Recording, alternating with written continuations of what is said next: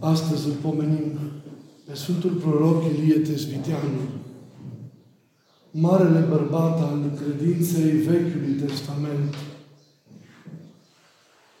un adevărat stâlp de foc al fidelității față de Dumnezeu și față de legea sa. Un om înzestrat cu daruri minunate, a cărui lumină, iată, ajunge după atâția și atâția ani până la noi cei care astăzi ne-am adunat pentru a face pomenirea sa liturgică de peste an. Și am plinit misiunea Ilie în timpul nu ușoară din istoria Vechiului Testament. Când în Israel credința în Dumnezeul cea adevărat era mult slăbită. Datorită slujirilor idolatre ale cuplului regal Ahab și Izabela, care au susținut cultul lui Baal și al astartelor și pe care l-au impus în țară. Ilie luptă pentru credință dreaptă, suferă și rabdă mult, înfruntă primejdii, împlinește semne uluitoare pentru a întoarce pe Israeliți, Israeliți la Domnul Dumnezeul lor. Încuie cerul trei ani și șase luni și apoi aduce iarăși ploaia. Mijlocește foc din cer care mistuie jertfa sa de pe muntele Carmel, reinstaurând cultul Dumnezeului celui vin. Face și multe, multe minuni. E neliniștit mai mereu. E plin de râvnă multă însă pentru Domnul său, care i-a oferit întreaga viață. O viață învolburată, însă încheiată în pace.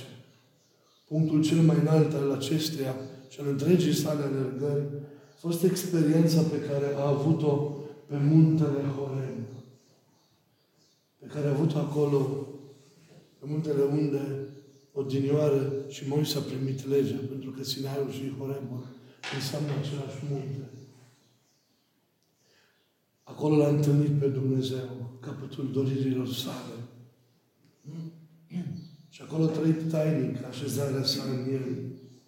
L-a întâlnit nu în fulgere, nu în viscol și în trăsnete ca Moise, ci l-a întâlnit cum ne arată Scriptura pe Dumnezeu, în vânt subțire. O experiență delicată, profundă, intimă, caldă, extrem de personală, după o viață de, de zbucium și de foc, cum a fost viața lui. O, exper- o experiență însă împlinitoare și desăvârșitoare.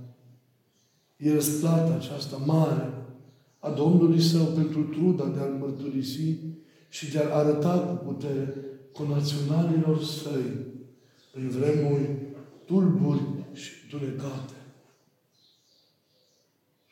Pleacă din această lume nu prin moarte obișnuită, ci finalizată într-un car de foc la cer. Aruncând simbolic cămașa sa peste Elisei, prorocul, care în formă aceasta va duce mai departe lucrarea și va moșteni harismele. Ilie, iubiții mei, este cel care a stat mereu, așa îl arată Scriptura, în fața Domnului Său. Dacă putem să spunem ceva continuu despre Ilie, este că dincolo de, de toate evenimentele care au compus viața și mărturia sa, el a fost un om care a stat mereu în fața Domnului Său pentru a-L simți, pentru a-L auzi, pentru a se lăsa mișcat de El, pentru a se lăsa pus în lucrare de El. În Cartea Treia Regilor, unde puteți citi la casele voastre viața prorocului, capitolul 17, bunoare, versetul 1 spune acolo. El zice despre el, Elie, viu e Domnul, Dumnezeul puterilor, Dumnezeul Israel, în fața căruia eu stau mereu. Sau în Cartea Regilor, a treia, capitolul 18, zice atât de frumos, arătând cu ce stare interioară împlinește lucrurile acestea, chiar dacă au fost mari și zbăduitoare pe care le-a făcut și dure. Eu sunt robul tău și de dragul tău am făcut lucrurile astea. Iar în Cartea treia regilor, mai târziu, capitolul 19, vedem că un glas îi spune lui Ilie, ieși mâine, du-te în munte și stai acolo în fața Domnului tău. Câtă curăție, câtă transparență, câtă nepătimire, ce de plină dăruire, ce îndrăzneală sfântă. Așa a fost, așa a fost viața lui Ilie. O umblare necontenită în fața lui Dumnezeu. Fără momente de excluziști și fără cădere. Continuu, curat și coerent. Gata în orice moment pentru lucrare. Gata în orice clipă pentru lucrul pe care Dumnezeu i l-a dat. Plin de dragoste pentru oameni. El împlinește lucruri nu ușoare pentru popor, lucruri care au zguduit cu siguranță conștiința oamenilor, altele care au înfricoșat, ca momentul, de exemplu, al Carmenului pe, pe oameni. Și au simțit în aceste manifestări manifestarea mâniei lui Dumnezeu, care în anumite vremuri corectează moravurile și îndreaptă, intervenind într-o astfel de formă, am zice noi, puțin mai dură. Dar oare, și v-aș ruga la lucrurile acestea să fiți un pic atenți. Putem noi să atribuim lui Dumnezeu mânia. Ce e mânia lui Dumnezeu? E bine să înțelegem din capul locului că mânia lui Dumnezeu nu are nimic de a face cu mânia așa cum este întâlnită ea la om. Ca să o înțelegem ca atribut al lui Dumnezeu, așa cum este El de fapt, trebuie nu să o înțelegem nu în sensul mâniei omenești. Mânia, pentru că mânia omenească este o emoție, este o stare irațională necontrolabilă. Conținând foarte multă vanitate, animozitate în ea, răutate și dorință de răzbunare. Știți cum e mânia la noi. Când ne supărăm și ne, ne, ne, ne înverșunăm împotriva cuiva, câte stări rele nu sunt ascunse, nu sunt ascunse înăuntru. De cele mai multe ori se manifestă ca răbufnire, știm prea bine, în afară. În mânia lui Dumnezeu nu are, nu poate avea astfel de ingrediente. Pentru că Dumnezeu este iubire. Dumnezeu nu se poate manifesta în formele acestea în care se manifestă omul. Și nici noi, atunci când îl descriem pe Dumnezeu, nu avem voie să îl descriem împrumutându-lui Dumnezeu calitățile sau defectele noastre, felul nostru de a fi. Începând cu cele mai fragile vârste, când zice copilului, vezi să nu faci asta că te bate Dumnezeu.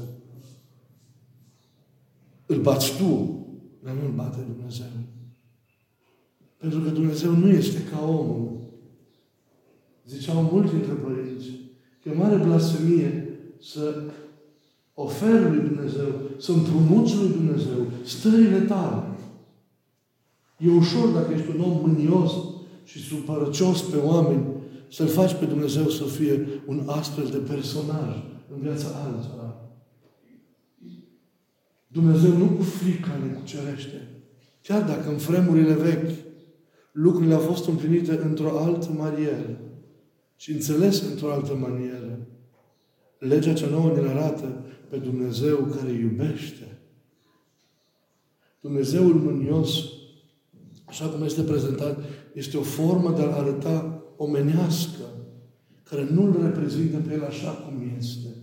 Părinții ne arată că mânia care adesea este văzută răsfrângându-se în Vechiul Testament, trebuie înțeleasă ca ceva impersonal și este procesul inevitabil al păcatului ce își face efectul în istorie și în natura lumii, dar și în viața personală a omului e rezultatul păcatului nostru.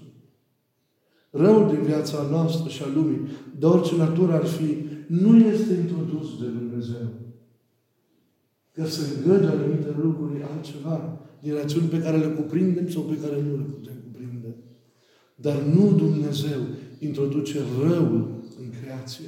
Păcatul și neascultarea noastră le-au introdus.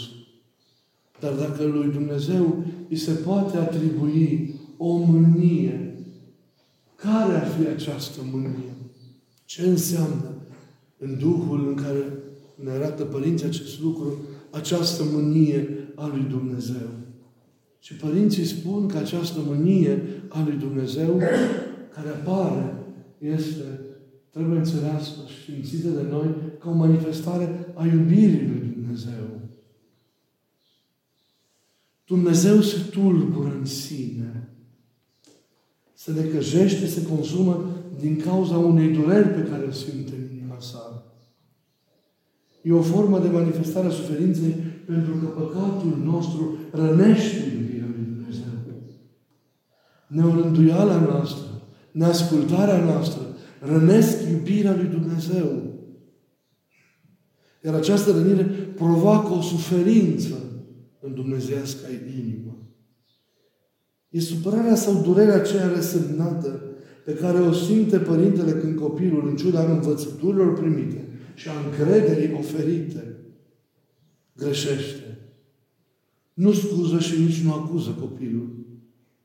Consecințele sunt urmările greșelii care se întoarce și impactează copilul.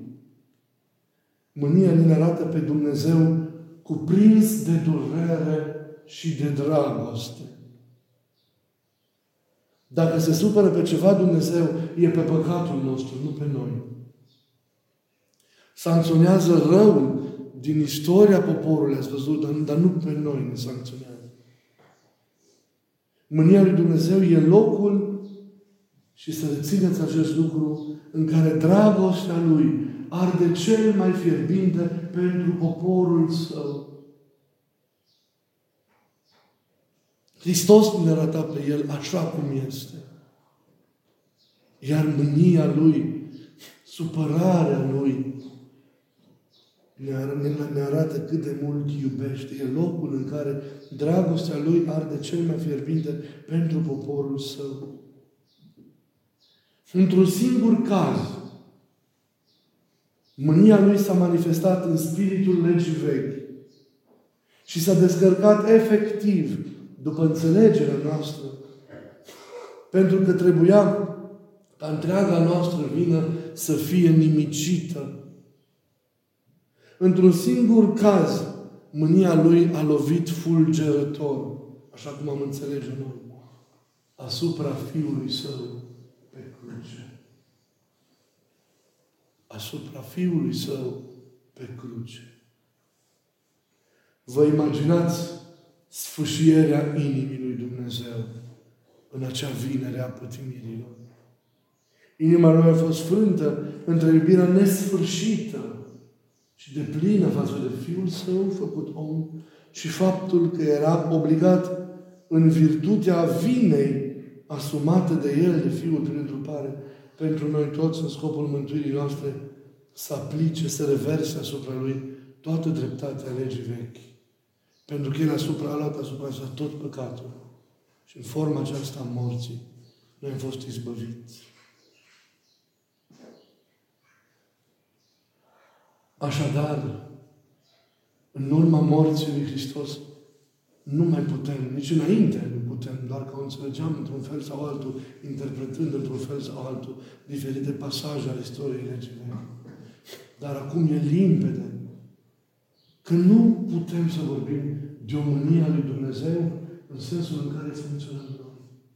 Noi trebuie să împrumutăm felul acesta de a se supăra lui Dumnezeu. Adică de a răbda, de a îngădui, ca un tată de a face tot ce este în putință pentru ca ai săi copii să se recupereze. Iertând, să supără Dumnezeu pe noi.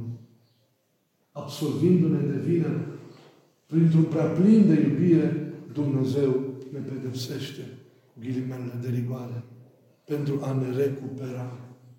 Inima lui Dumnezeu este o inimă, o inimă de tată. Și îl vrea astăzi prin iubirea sa să ne cucerească, să ne transforme, nu prin manifestarea forțelor naturii, nu prin manifestări violente.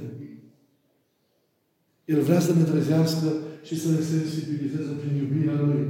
Ca noi să ieșim din neorânduiala poate în care trăim, din uitare, din păcate, din nepăsare și să trăim în voia Lui. Să debiurim omul vechi din noi și să trăim în omul cel nou. Să nu ne mai închinăm Baalului și astartelor, patimilor, păcatelor și neascultărilor noastre. Să ne curățim inima de orice idolatrie și să trăim profund splendoarea credinței Dumnezeului viu, revelată prin Fiul Său, Mântuitorul nostru Iisus Hristos. El vrea ca să dobândim și noi inima sa.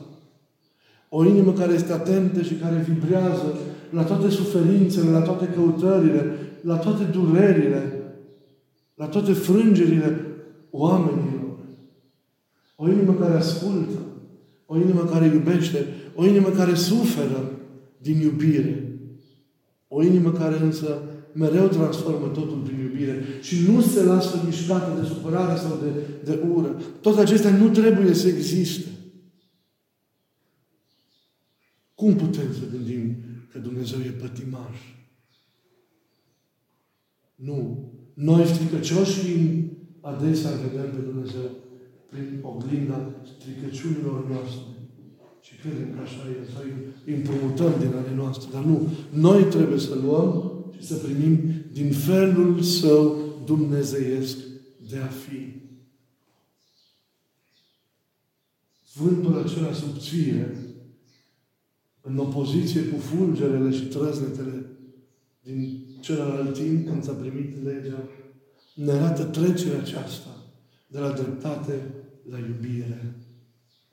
Iubirea care singură trebuie să ne convingă și să ne ajute să ne transformăm de plin viața noastră. Nu ne transformăm prin presiune, prin fură, prin frică. Ne ușor adesea să o folosim, să intimidăm, să amenințăm. Dar nu așa schimbăm lumea. Doar iubind. Chiar dacă adesea iubirea are soarta călcării în picioare și al nesocotirii ei și al rănirii ei. Să se aprindă această mânie și în noi, care e în inima lui Dumnezeu, care se tulbură, se recăjește, se consumă pe sine, datorită păcatelor noastre, care o rănesc. Să fie viața noastră o viață de mărturisire a unei astfel de iubiri. Râvna noastră acum, în legea cea nouă, este râvna care, care face ca această iubire să se manifeste puternic față de Dumnezeu și față de oameni. Exemplul cele mai splendide râvne este însuși Fiul făcut om pe cruce. Atunci a mâniat cel mai mult când s-a lăsat străpuns pentru păcatele noastre și când a murit pentru noi. Această râvnă să o avem. Să fim capabili să iubim așa de mult pe El. Să fim capabili să iubim așa de, așa de mult oameni. Fără a judeca, fără a condamna. Dumnezeu e singur în măsură să judece istoria și viața. Dar dacă e el e iubire și așa ne-a revelat Fiul Său. Nu avem nicio scuză de a nu ne stră, pentru a nu ne strădui să învățăm iubirea. Însuși e prezent pe muntele Taborului alături de Moise, în jurul lui Hristos, în slavă, ne arată că toată calea legii vechi, toată dreptatea, toată mânia, de fapt, conduc și descoperă această iubire care și noi trebuie să o dobândim. Să o facem să fie a noastră. Pentru că atunci suntem mai Lui. Și atunci se restabilește cu adevărat cultul lui Dumnezeu în inima noastră. Și de acolo se va răsfrânge în întreaga lume. Amin.